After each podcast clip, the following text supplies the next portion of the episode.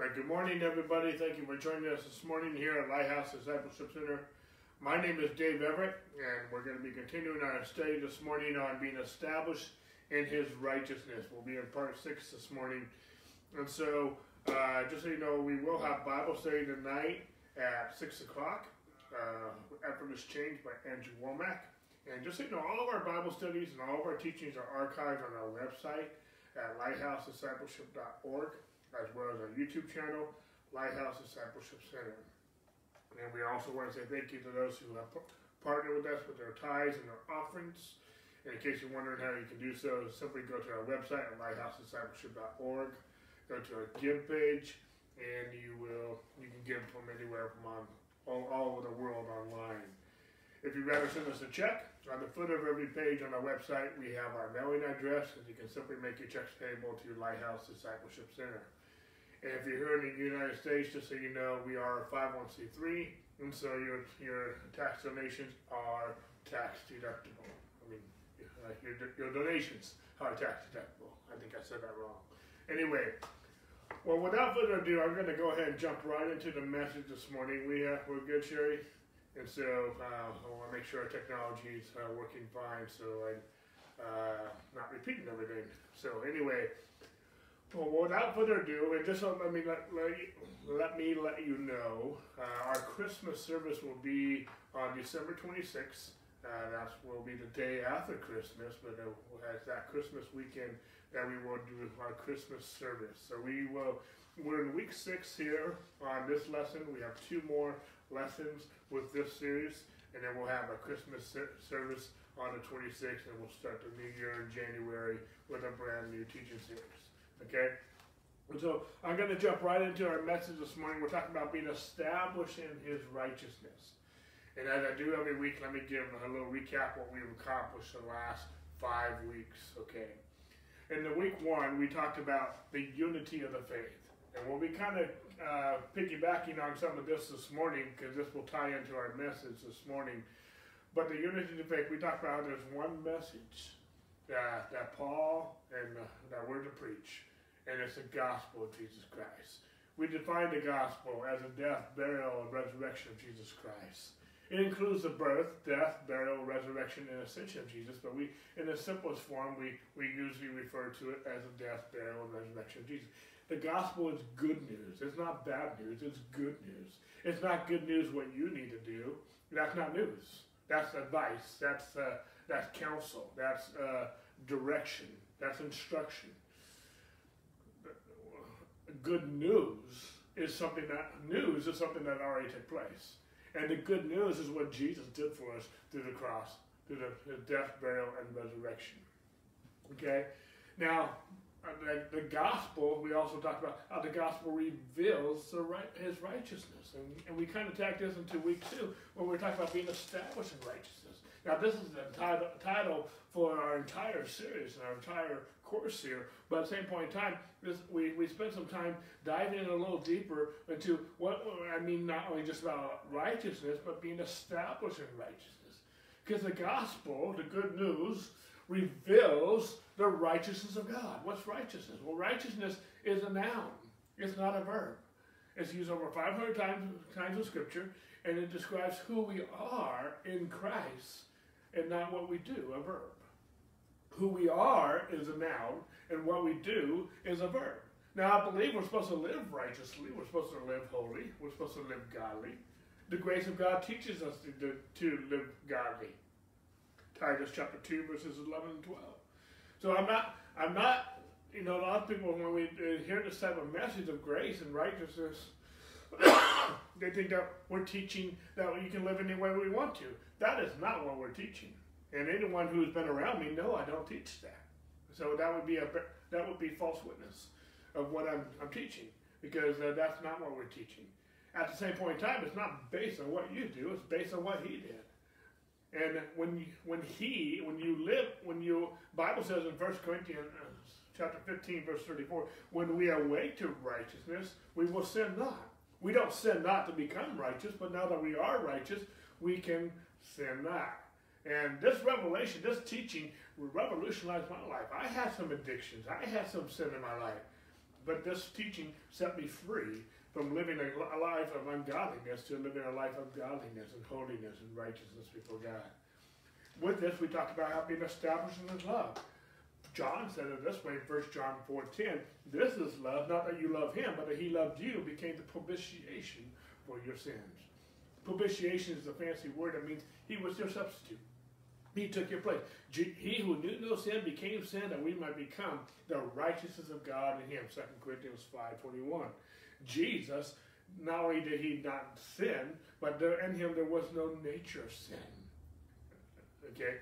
Um, you know, when we talk about righteousness being the noun, well, the word sin in the book of Romans is used 49 times, and 48 of those times the word is a noun, not a verb. It's talking about our nature. See, even if none of us ever committed a sin, through Adam we were in sin. We did not only, we not only committed sin, but we also, and our nature was sin. Jesus, though, Adam is called the first Adam. Jesus is called the last Adam, or the second Adam. And, and Jesus, there, no, he did not commit a sin, but there was no sin. Jesus was not born of Adam's seed. Jesus, we're, we're in the Christmas season right now, we're celebrating when, when the, the angel Gabriel came to Mary and said, you, You're going to conceive. See, it's the male that has the seed, not the female. The female fertilizes that seed and gives birth to that seed, but the, the male is the one that carries the seed. And so Jesus was born of the Holy Spirit of the Spirit of God, not of Adam. And Peter says in 1 Peter 1.23, we are born again not of corruptible seed, which is Adam, but we are born again of incorruptible seed, which is Christ. And I paraphrase some of that, but there's two kinds of seeds. There's two covenants. There's two gospels.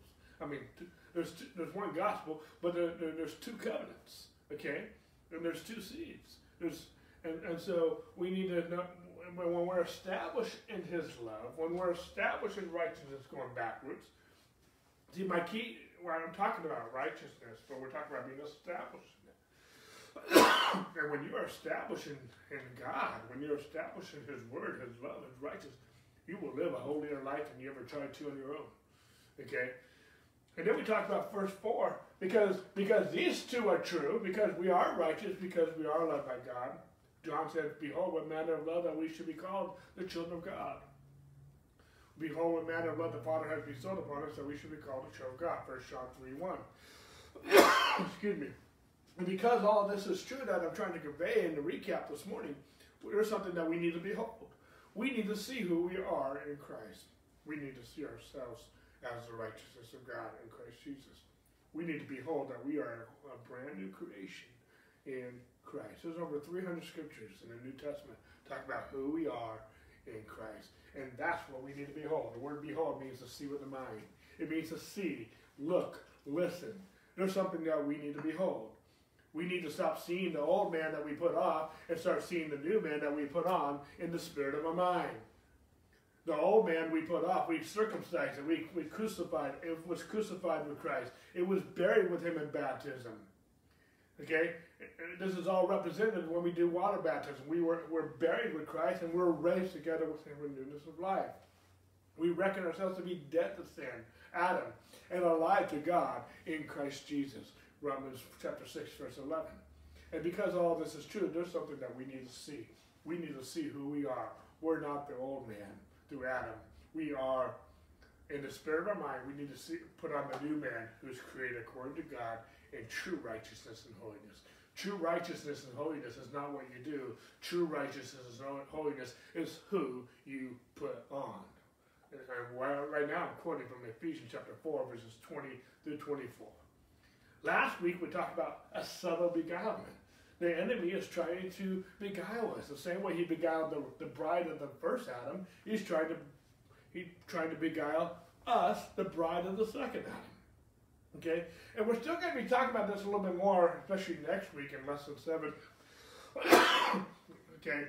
And, and, as we we're going to still talk about this this beguilement and this blindness that we'll be talking about. We'll be touching base on some of this again this morning, but we're not really done with this because as we're talking about being established in righteousness, we're also there's some warnings here. There's some there's some thing you know when you're beguiled, when you're deceived, you don't know it. And so we are shining the light of the gospel to some people. Their, their hearts and their minds have been blinded, and they've been blinded so long with religion that they don't see it. They don't. They have. They, there's a veil over their eyes, and they can't see the gospel for what it really is. They mean well, and we'll, we'll talk, talk about that in a lot more detail next week. But there's a subtle beguile, and it's subtle. Not only a beguilement, but it's subtle. And we'll see a little bit this, this morning that the, what the devil uses the most is Scripture, specifically the Old Testament. And I'm not saying the Old Testament is bad. I'm not saying the law is bad. It's holy, but there's only one thing that made the law holy, and that's the blood of Jesus. You can read about that in Hebrews chapter 9. The blood of Jesus made the law holy. The law is holy. The law is good. Okay? But the danger of the law is that by keeping it, you can't become holy and good. You cannot become holy and good by keeping the law. If you can become holy and good by keeping the law, then you don't need Jesus. And that's the spirit of Antichrist.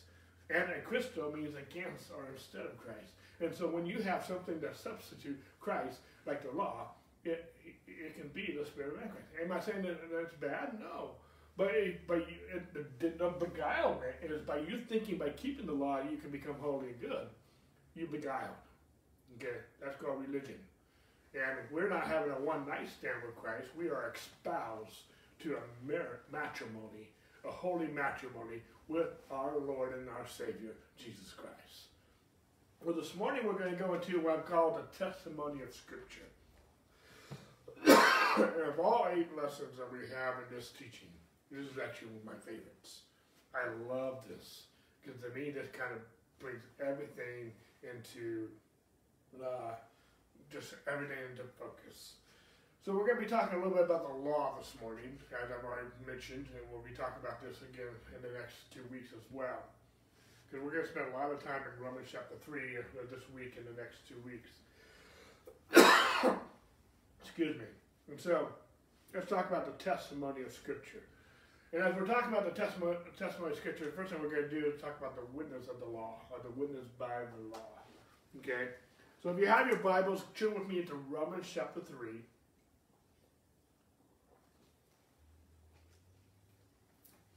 Romans chapter 3, we'll pick it up in verse 20.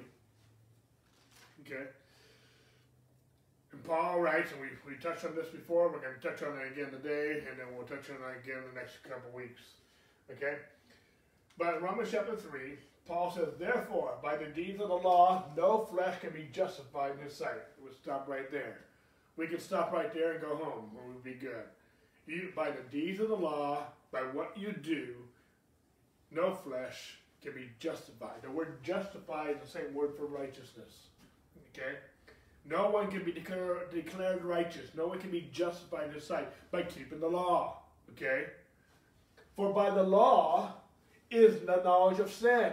I got to come back to that real quick. But now the righteousness of God apart from the law is revealed, being witnessed by the law and the prophets. We're going to come back to these two verses. Let me read the context, okay, for now even the righteous God through faith in Jesus Christ to all and, to, uh, and on all who believe, for there is no difference. For all have sinned and fall short of the glory of God. We've heard this. I've heard this all my life. It's true. It's Bible. Okay? But that's not the gospel. There's no good news in this. It's true. Okay? But it's not the good news. There's no good news in this. All have sinned and fall short of glory of God. I mean, I don't know about you, but that doesn't give me warm, fuzzy feelings. Okay? It's true. I'm not discounting it. It's true. We need to know that. Okay? But there's a comma, not a period. Some people have told me this is the gospel. There's no good news in this. Okay? Because this is true, that's why Jesus came. If this wasn't true, Jesus didn't need to come. But he did need to come because this is true. We all have sinned and we all have fallen short of his glory. Okay? but there's a comma. For all have sinned and fall short of the glory of God, being justified. That's the word righteousness. Being declared righteous, being justified freely by his grace through the redemption that is in Christ Jesus. Okay? Whom God set forth as a propitiation. We talked about that in week three. By his blood, through faith, to demonstrate his righteousness, because his forbearance God had passed over the sins that were previously committed to demonstrate at the present time his righteousness that he might be just and the justifier of the one who has faith in Jesus. You are saved by faith in his grace. When you have faith in Jesus, that's how you become saved. Not by the deeds of the law, but by faith in Jesus. And how do I know that? Because Jesus is just and justifying, declaring righteous those who have faith in Jesus Christ. Let's go backwards in Romans verse, verse 20. Therefore, by the deeds of the law, no flesh can be justified. Because this is true, going backwards real quick, verse 26, because we are just by having faith, because we are declared righteous by having faith in Jesus, no flesh can be justified by the deeds of the law. You can't have it both ways. Okay? And so, and it's like, for by the law is the knowledge of sin. I'm going to deal with this in just a moment, verse 21.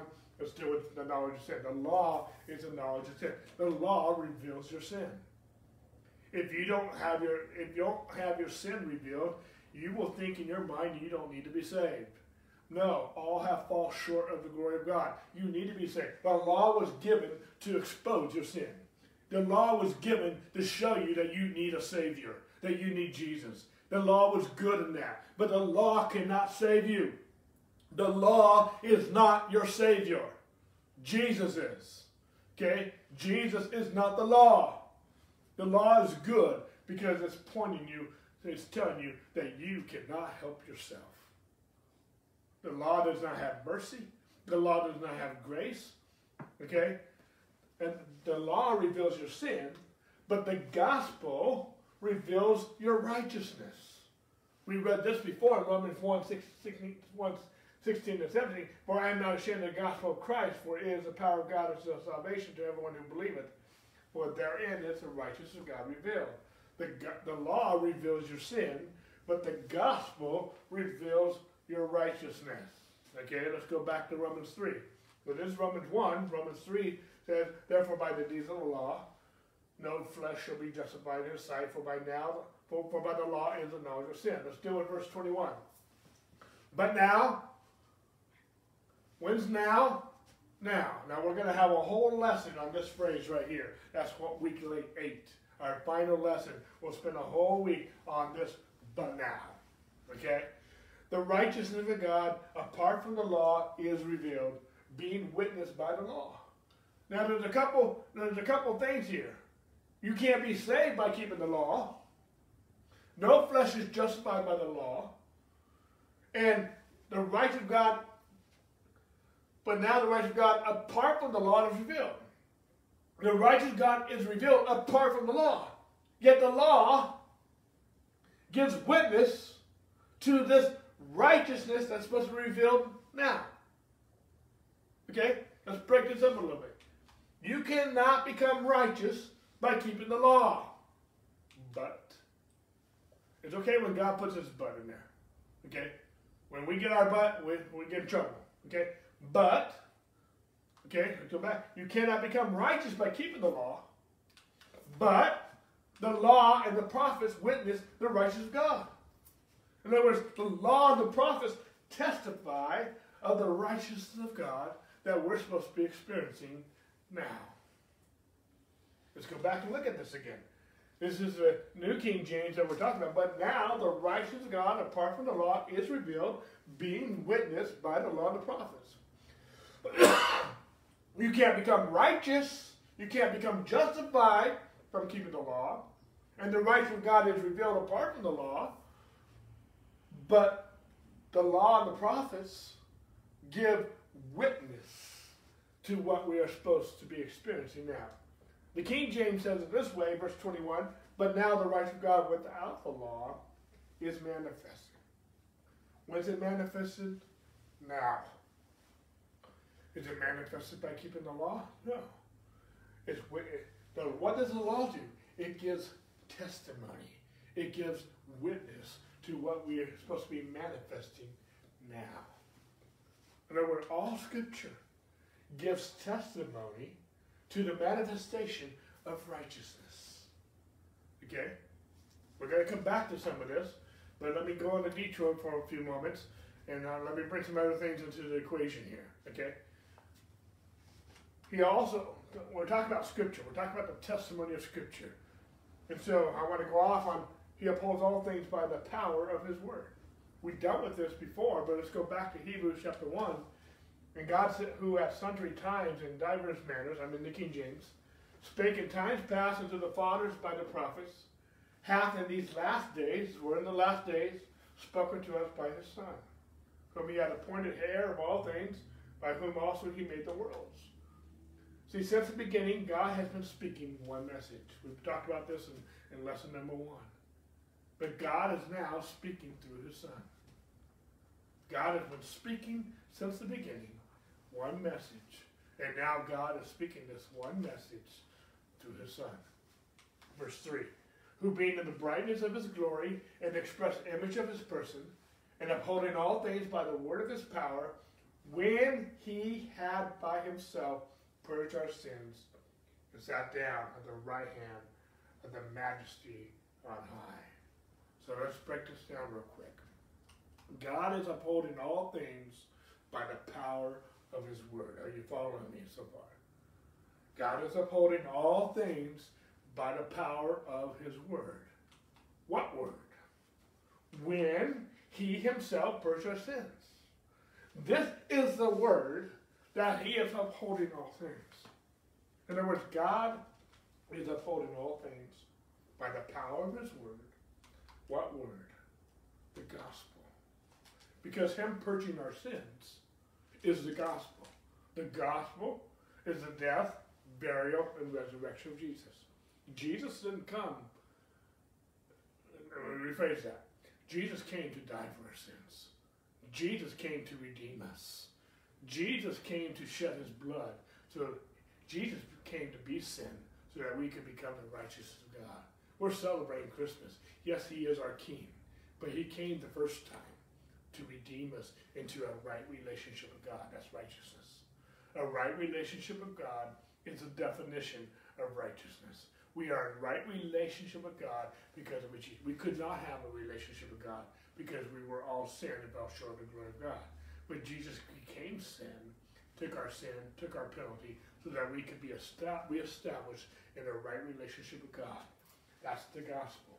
And the, when he when he when he purchased he is upholding all things by the power of his word when he purged our sins and sat at the right hand of God, majesty on high.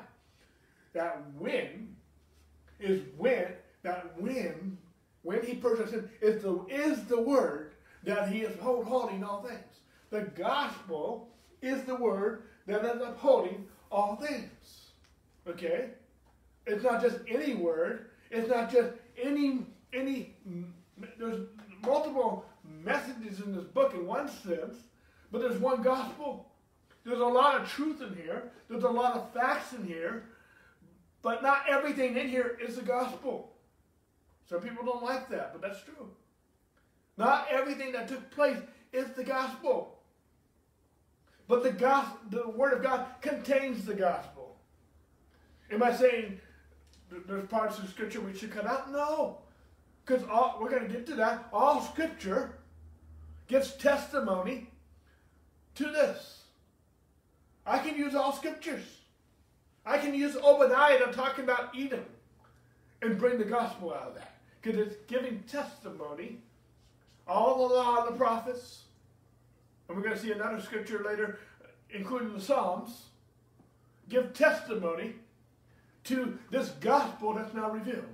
All scripture is profitable for doctrine, for reproof, for correction, for training, and righteousness of the man of God might be thoroughly equipped for every good work. But not everything's the gospel. Okay? All scripture gives testimony to the gospel, but not all scripture is the gospel. Okay? But the gospel is the word, it's a definite article, the word that is upholding all things. Okay, now let's go on another rabbit trail. Our ministry removes this the veil. We talked we talked about this at length, but let's go back to 2 Corinthians 3. But their minds were blinded, for unto this day, same day, uh, let me start over. But their minds were blinded. but until this day, the same veil remains unlifted in the reading of the Old Testament. Don't, I didn't write this. Paul wrote this. Don't get mad at me. Paul said that people's minds were blinded when they read the Old Testament. Okay? That's not good. That's called beguilement. That's if your mind is blinded, you're deceived. You're beguiled. You're not seeing something. There is a veil. And the veil remains unlifted in the reading of the Old Testament. Because the veil is taken away in Christ. There's only one way to remove this veil. There's only one way to remove this beguilement that we talked about last week. And that is that is to preach Christ. How many know Christ is not a he, the word Christ is also the word. He's a living word. The word of God is not the ink. The word of God is a person. His name is Jesus. But even to this day, when Moses, Moses speaking to of the law, is read, a veil lies in their hearts. Verse 16. Excuse me. Nevertheless, when one turns to the Lord, the veil is taken away. Now the Lord is a spirit, and with the spirit of the Lord is, there is freedom.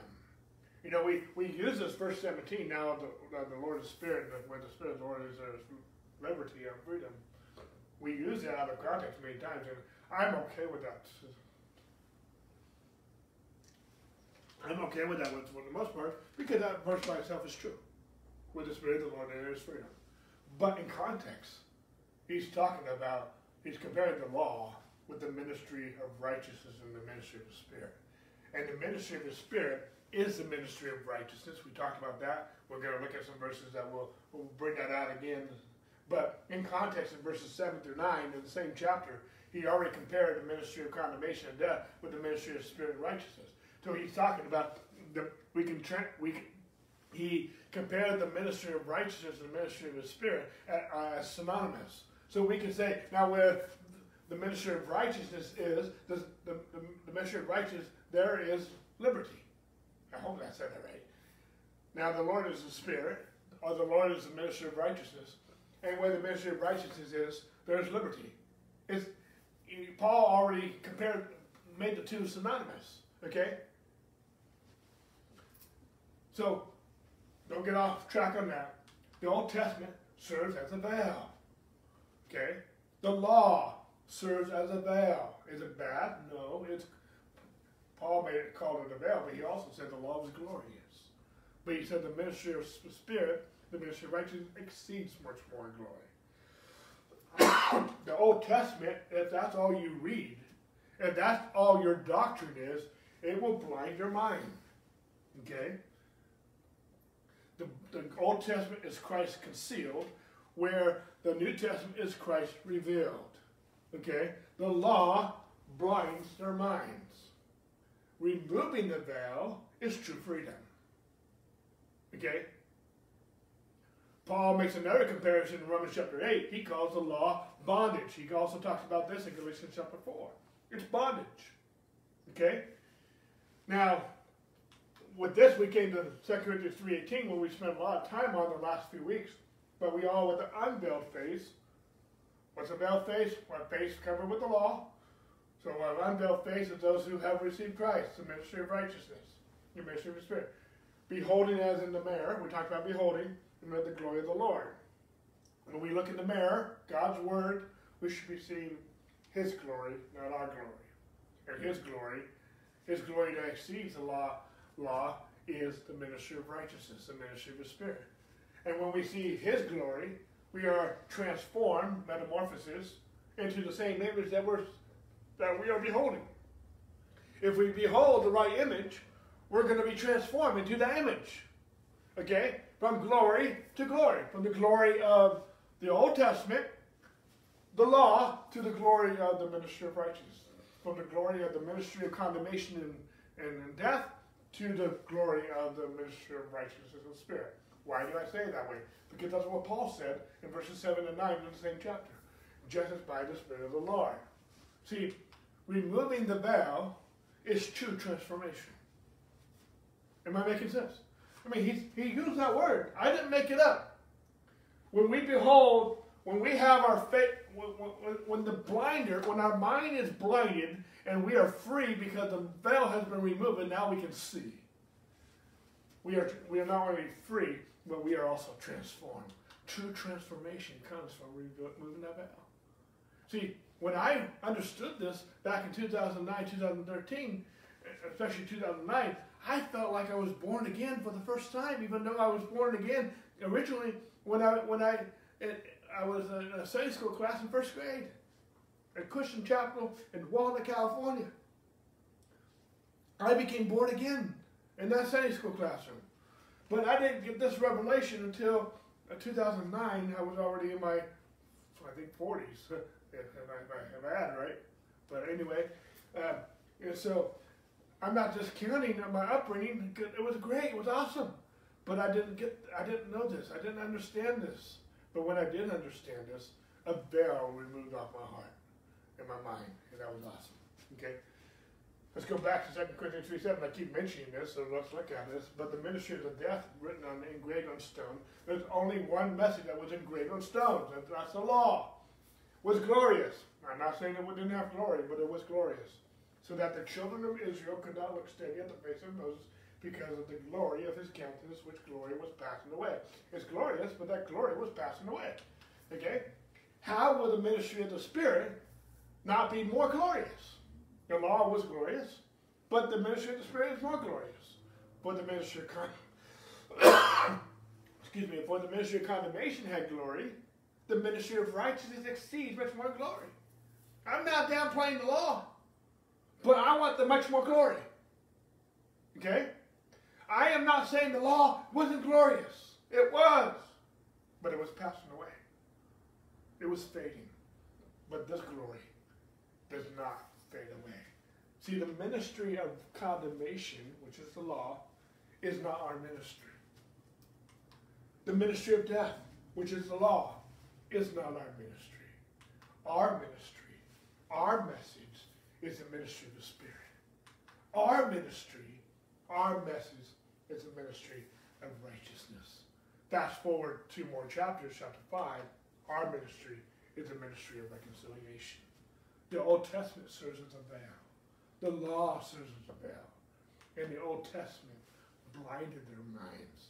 The law blinded their minds. But we, through the ministry of righteousness, can remove that veil so people can be seen. See, in the same context, chapter 4, Paul says, but even if our gospel is veiled, it is veiled to our perishing. See, if our ministry if our message is veiled, it is veiled to those who are perishing. And people are perishing needlessly. People, it is unnecessary for people to perish. I'm not just talking about going to hell. That's the worst kind. At the same point in time, people are perishing with all kinds of sickness and diseases. And they might not be going to hell because they're sick, but they are experiencing, in one sense, hell on earth. And so Jesus paid for our sins. Jesus paid for our healing. Jesus paid so we could be well and that we could be prosperous in every way in our health, in our body, in our lives, in our finances. And people are perishing. And if our gospel is veiled, it is veiled to those who are perishing. We have the gospel. We have the ministry of righteousness, the ministry of the Spirit, the ministry of reconciliation to set people free. If we don't share this ministry, if we don't share this message, people's minds are blinded and veiled to what they can experience. Okay? Satan is veiling the gospel through the law. Now, a lot of people don't like that, but let's go to Colossians real quick. In him, Christ, you were also circumcised. Excuse me. In him you were also circumcised with the circumcision made without hands, putting off the body of sins of the flesh by the circumcision of Christ, buried with him in baptism, in which you also were raised with him through the faith in the working of God who raised him from the dead. Now, there's a lot in here. I don't have time to go through all this teaching, but this whole circumcision is symbolic. It's without hands. All this, when Paul Paul's describing in the book of Colossians, is really what we is illustrated in baptism. It's also illustrated in, in the verse that we read several weeks ago from Ephesians chapter 4, where we put off the old man and we put on the new man created according to God in true righteousness and holiness. Okay? That's what he's explaining here. I don't have time to go into all detail, but it's in this context he goes verse 13. And you being dead in your trespasses and the uncircumcision of your flesh, he was made alive together with him, having forgiven you of all trespasses. Everything he described me is what Jesus accomplished for us on the cross. And having wiped out the handwriting requirements that was against us, which was contrary to us, and he has taken it out of the way, having nailed it to the cross. This is deep, and I don't have time to go into a lot of detail here. But in other words, there, let me just say this: there is only one handwriting requirement that was against us, and that is the Ten Commandments. That is the law. Okay? Did not Moses see a hand, something writing out the Ten Commandments? Those handwritten requirements, they were against us. They were not for us. They were against us. They were revealing our sin. They were. it's called the law. It's called the ministry of condemnation. It's called the ministry of death. Those are not good titles. Okay? Was the law good? Yes. Was it glorious? Yes. But it was a ministry of condemnation. It was sent to condemn you. It was consent to condemn you to die if you did not obey. If you didn't obey one issue of the law, it, you broke the whole thing. It's like a BB gun, or if I had a little pellet and I threw it through this big window right here in front of us, if the window shatters, it didn't care about the big rock or a small rock. If it shatters, the whole thing's broken. Okay? And so, anyway, but these handwritten requirements that were against us, Jesus, and they were contrary to us, Jesus, He took them away, nailing them to the cross. Verse 15, having disarmed principalities and powers, he made a public spectacle of them, triumphing over them in it.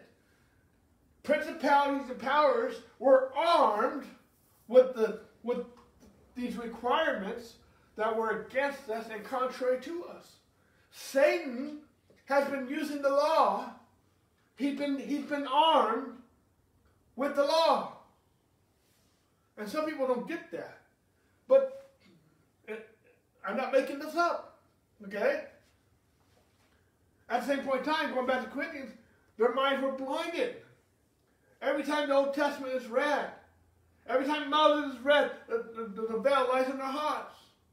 There's only one way to remove it, and that's preach Christ. So we can have freedom.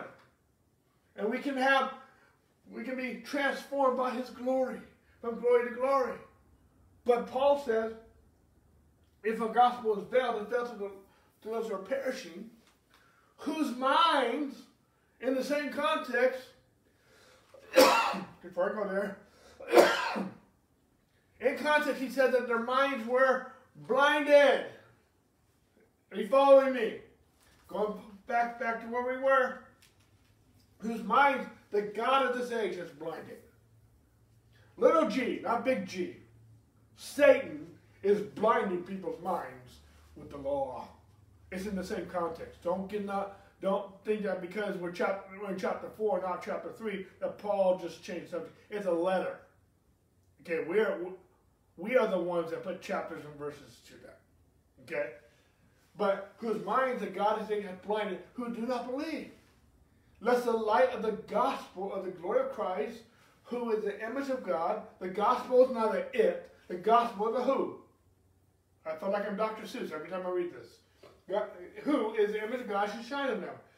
The, did we not read already that the law is a veil? And there's only one way to remove this veil, preach Christ.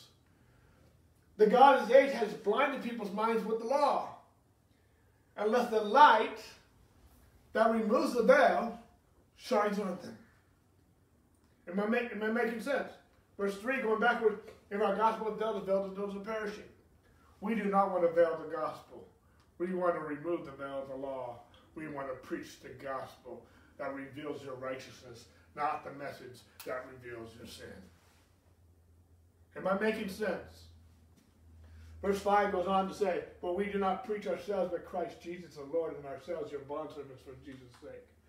For it is God who commanded light to shine out of darkness. You know, the very first thing that Jesus said, God said, Let there be light, that was it. Even that was the example of the gospel. The light, the gospel is the light of the glory of God. And God said, commanded light to shine out of darkness, who has shone in our hearts to give the light of the knowledge of the glory of God in the face of Jesus Christ. But we have this treasure. We have a treasure in these earthen vessels, that the excellence of the power may be in God and not us. He's still in the same context. We have a ministry. We have a message. At the beginning of chapter 3, I didn't read this the last several weeks, but Paul says we are living epistles.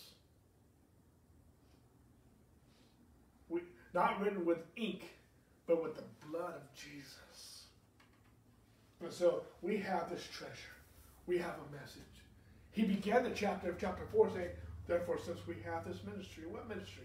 The ministry of righteousness, the ministry of the Spirit. Same context. As we have received mercy, we do not lose heart. It's plural. this is not just my ministry as a pastor. This is our ministry. We have this ministry, the ministry of the Spirit, the ministry of righteousness, the ministry of reconciliation. Am I making sense? We're talking about being, we're talking about the testimony of Scripture. And we have the Scripture to testify and to shine the gospel into people's hearts, to remove this veil. They testify me. John 5.39 says, Jesus speaking, Jesus says, you search the scriptures, for in them you you have eternal life, and these are they which testify me. Now, let me clarify something real quick. I know I've said this before, and I said it before in this series, but I don't think I've said it enough. The word scripture, when Jesus said this, the New Testament didn't exist yet. When Paul uses the word scripture, the New Testament didn't exist yet. They were, he was writing it, as well as Peter and James and other people, John. Okay? So, now do I believe New Testament scripture? Yes. But then when, when they penned these words, when they said these words, it didn't exist yet in natural form. Okay? And so, scripture is referring to the Old Testament. But, and so when he's using this, he's talking about the Old Testament. Because that's all they had. They didn't have any other scripture yet. It wasn't written yet. But he says, you search the scriptures, the law, the, the prophets, the Psalms. For in them you have eternal life. And these, the scriptures, are they which testify me. See, the Jews believed they had eternal life by keeping the law, by keeping the scriptures. Are you following me? But the scriptures, Jesus said, testify of me, testify of Jesus. Again, I want to say this again. The Jews believed they had eternal life by keeping the law. There's many Christians today. I hear people on Facebook all the time think that people get eternal life because they are not sinning. I'm all for not sinning. But if all you do is not sin, but you don't believe on Jesus, you're still a sinner. Okay? It's not by keeping the law that you're saved. They, the scriptures, testify of Jesus. Going back to Romans, okay. By the deeds of the law, no flesh can be justified in the sight, but by the law is the knowledge of sin. Paul said this way in Galatians, you have become estranged from Christ, you who attempt to be justified by the law. If you think that you can be justified by the law, you are estranged from Christ. You have fallen from grace. He said this way in the King James Christ becomes of no effect unto you. Whoever of you are justified by the law, ye are fallen from grace. Falling from grace is not committing some great sin. Falling from grace is thinking that you can be justified by the law. That's why I spend so much time on this part. What's eternal life? Eternal life is knowing God, the one true God, and Jesus Christ, whom He has sent. Now, I want to spend some time here on the road to Emmaus here in Luke chapter 24. This is the last chapter of the book of Luke. We're going to read almost the whole entire chapter. It's uh, over 40 verses long.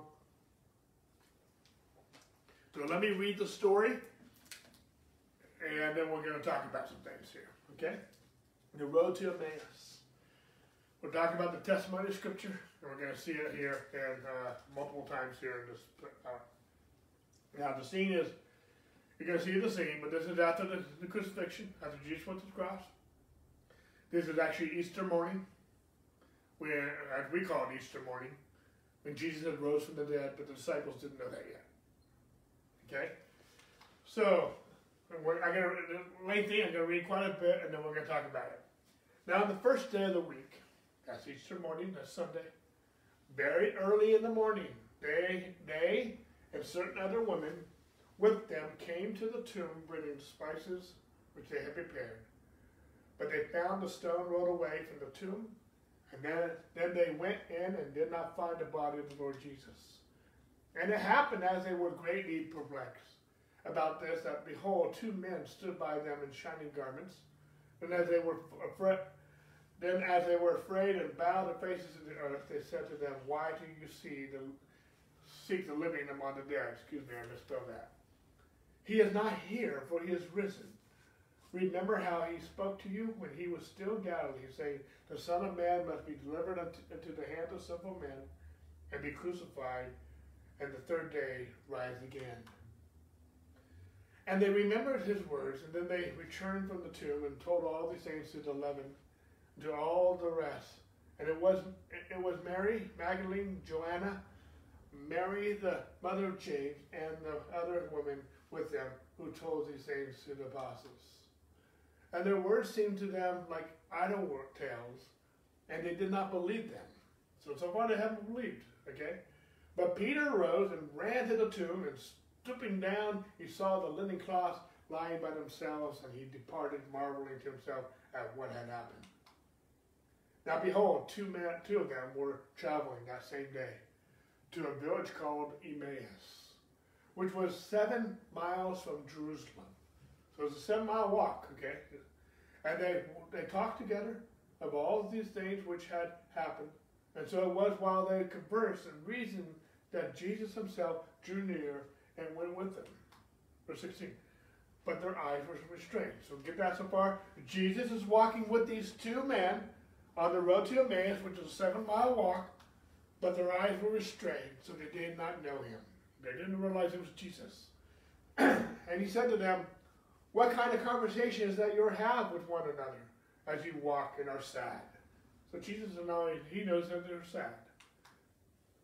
And the one whose name was Cleophas, Cleophas, Cleopas. Thank you, Cleopas, thank you, Sherry, answered and said to him, Are you the only stranger in Jerusalem, and have you not known these things which happened there in these days? I mean, they're like, it's like the atomic bomb just went off. Like, where have you been? I mean, who are you? Okay, anyway, verse 19. And he said to them, What things? And, this, and they said to him, The things concerning Jesus of Nazareth, who was a prophet. Now, they, they just they kind of nailed him down to a prophet. Mighty indeed, and word before God and all the people. And how the chief priests and our rulers delivered him to be condemned to death and crucified him. Excuse me. And he said to them, What things? So they said to him, The things concerning Jesus. Okay, I think I already read that. Which 20.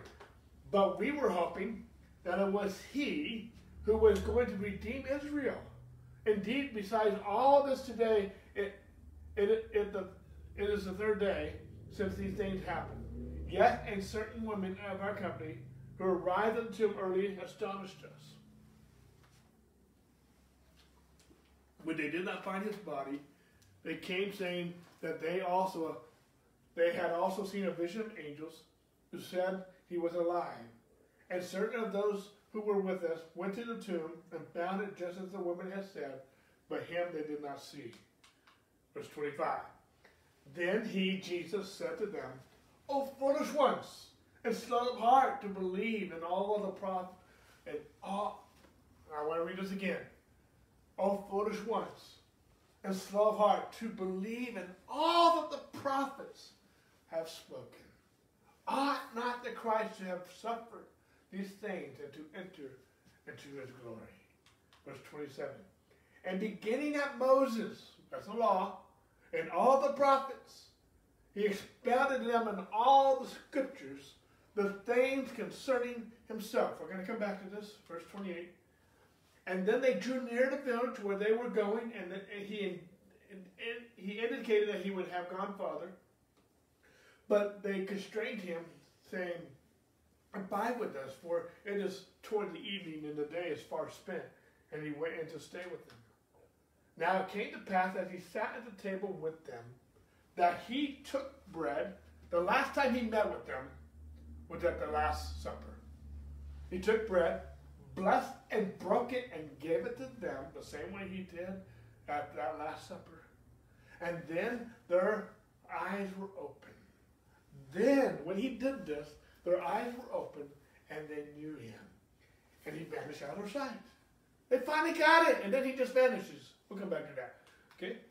And they said to one another, Did not our heart burn within us while he talked with us on the road and while he opened the scripture to us?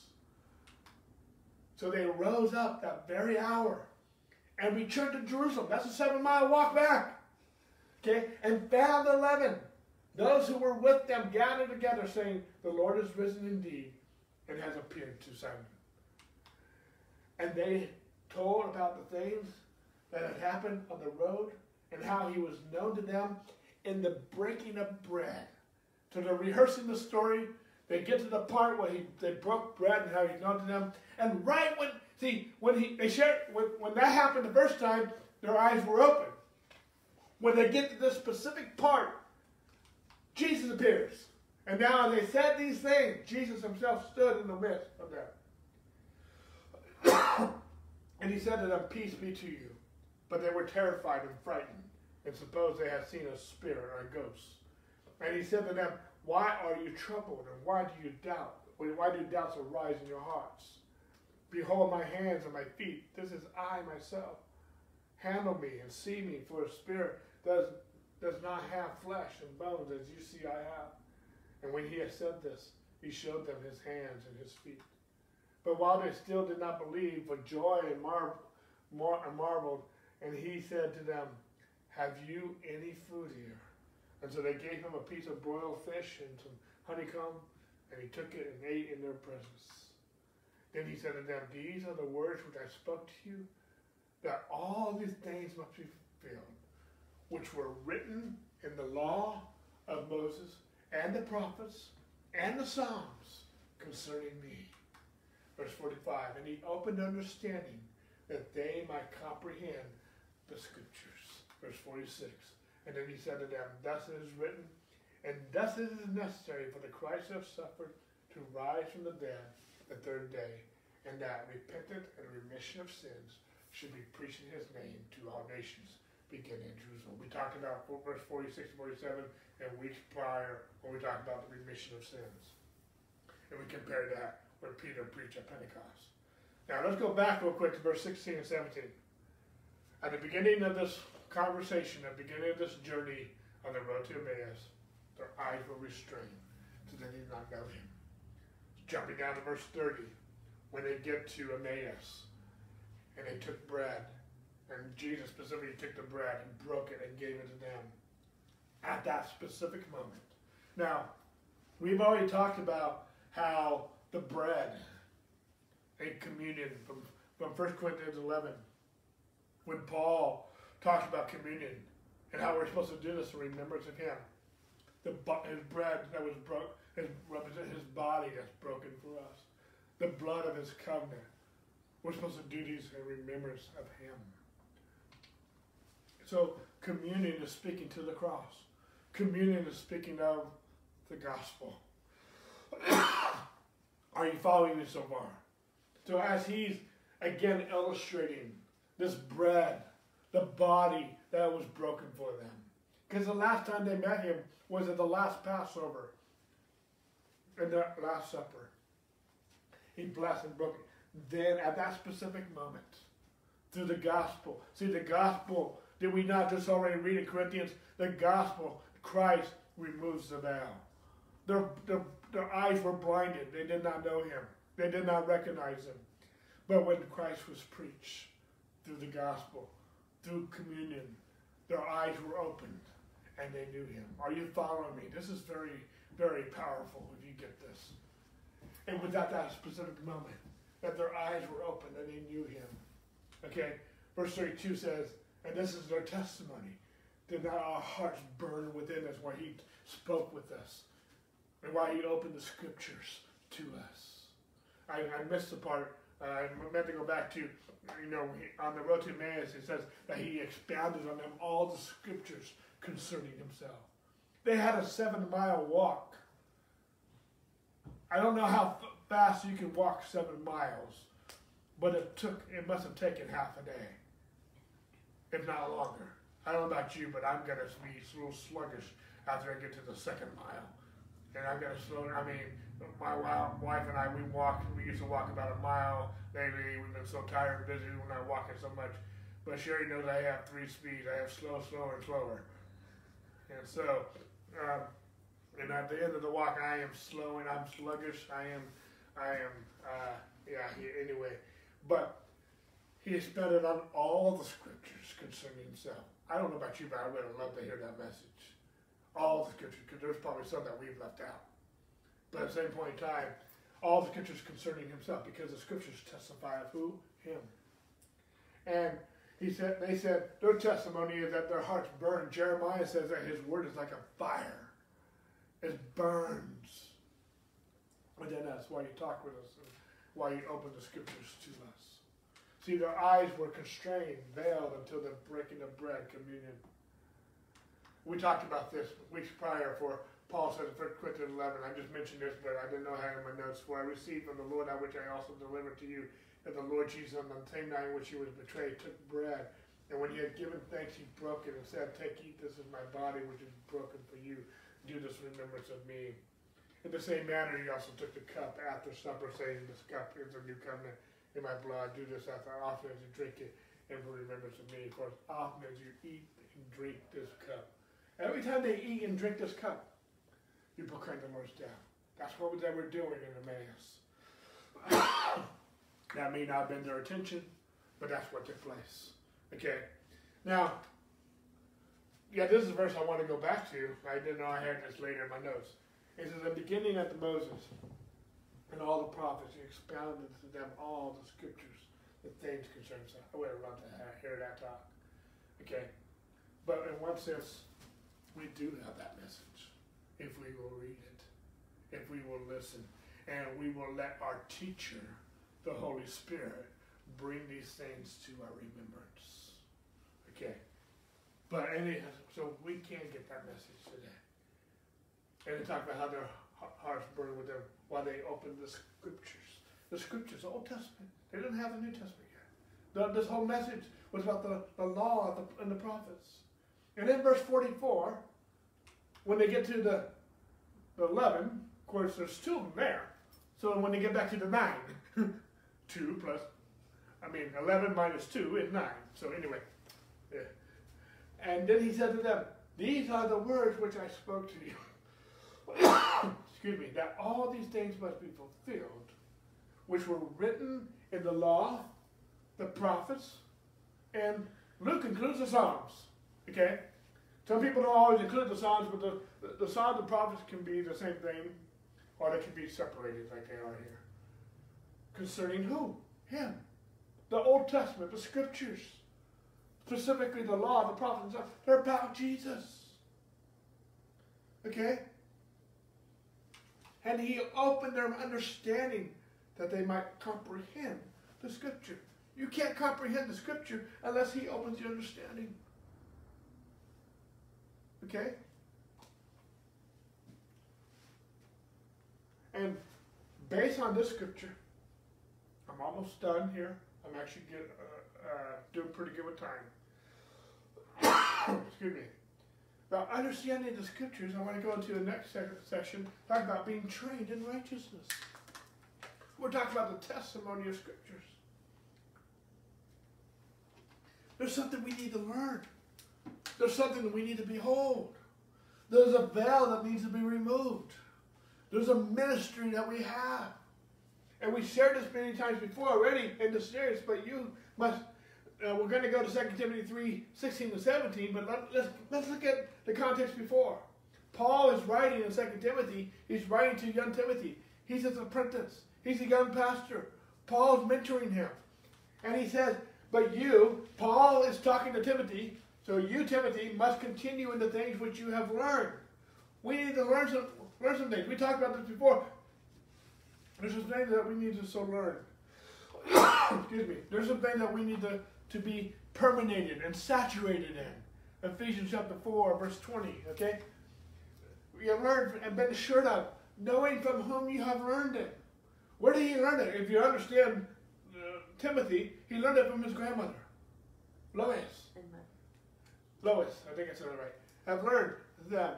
and that from childhood you have known the Holy Scriptures, which the Holy Scriptures are able to make you wise to salvation through faith, which is in Christ Jesus.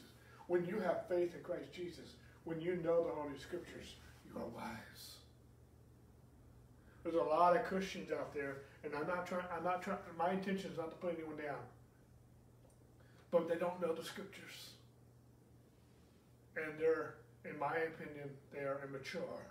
They're believers. They're saved, but they're not they're, they're not wise in the scriptures.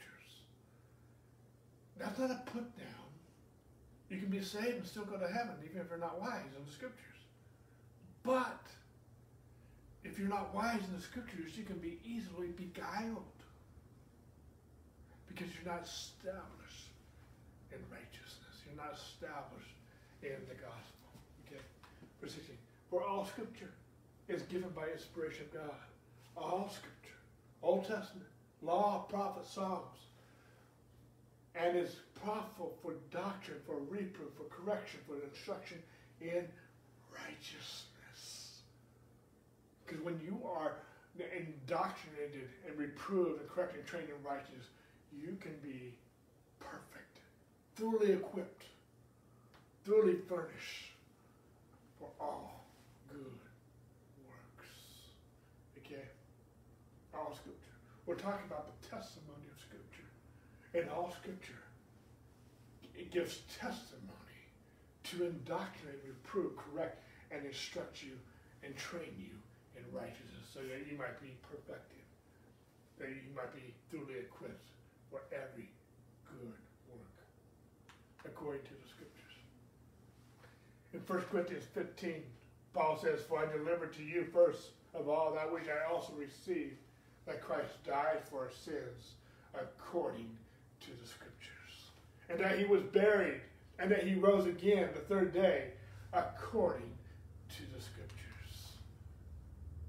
Fast forward, that verses 3 to 4, fast forward to verse 13. But if there is no resurrection of the dead, then Christ is not risen. And if Christ is not risen, then our preaching is empty, and your faith is also empty or in vain. Yes, we are, our found false witnesses of God because we have testified of God that he raised Christ when he did not raise up, if in fact the dead do not rise. He's being facetious here, but to a point. Verse 16. For if the dead do not rise, then Christ is not risen. And if Christ is not risen, your faith is futile. And you are still in your sins. Then also those who have fallen asleep in Christ have perished. If, if in this life only we have hope in Christ, we are of all men the most pitiful, or as the King James says, the most miserable. Okay? If, if, if the gospel's not true, according to the scriptures, then we are still in our sins and we are all miserable, especially us who are preaching this false message. But he says, but now Christ is risen from the dead, and he has become the first fruits of those who have fallen asleep or who have died. We have a message. We have a ministry to preach the gospel, to remove a veil, to shine the light of the gospel the glory of God. We have a ministry so that people can know who they are in Christ. According to the revelation of the mystery. Romans chapter 16. Now to him who is able to establish you, we're talking about being established in righteousness, you according to my gospel. Why does he use the word my gospel? I thought it was the gospel of Christ. It is the gospel of Christ. And Paul's made that very clear in all his letters. But he's making it very personal for him. And he said, in other words, follow me as I follow Christ. Paul is just, see, the gospel is a who. Jesus is my Jesus. He's your Jesus. He's our Jesus. The, the Word of God is not a ink, it's a person. The gospel is not an it, it's not ink, it's a who. He's my Jesus. He's the gospel of Christ. It's the, the Word of God, but it's my Jesus, my Savior. It's my gospel. It's yours too. It's ours. We have this ministry. But in this context, he's concluding John, the book of Romans, and he's saying, Now to him who is able to establish you according to my gospel. The gospel he just preached. The gospel of Christ he just conveyed through this whole book. And the preaching of Jesus Christ according to the revelation of the mystery which kept since the world began. But now made manifest by the prophetic scriptures, made known to all nations according to the commandment of the everlasting God for obedience to the faith. We're talking about this morning the testimony of Scripture. All Scripture testifies of Jesus. The law, we can't be justified by the law, but the law and the prophets give testimony to this righteousness that we can see manifested in our lives now. We're going to spend more time on Romans chapter 3 next week and some other scriptures as we talk about subtle blindness. This kind of goes with last week's lesson, but it's a continuation because beguiled and blind almost are the same thing. Okay, but we're going to continue on this a little bit more. I hope We uh, it make making sense.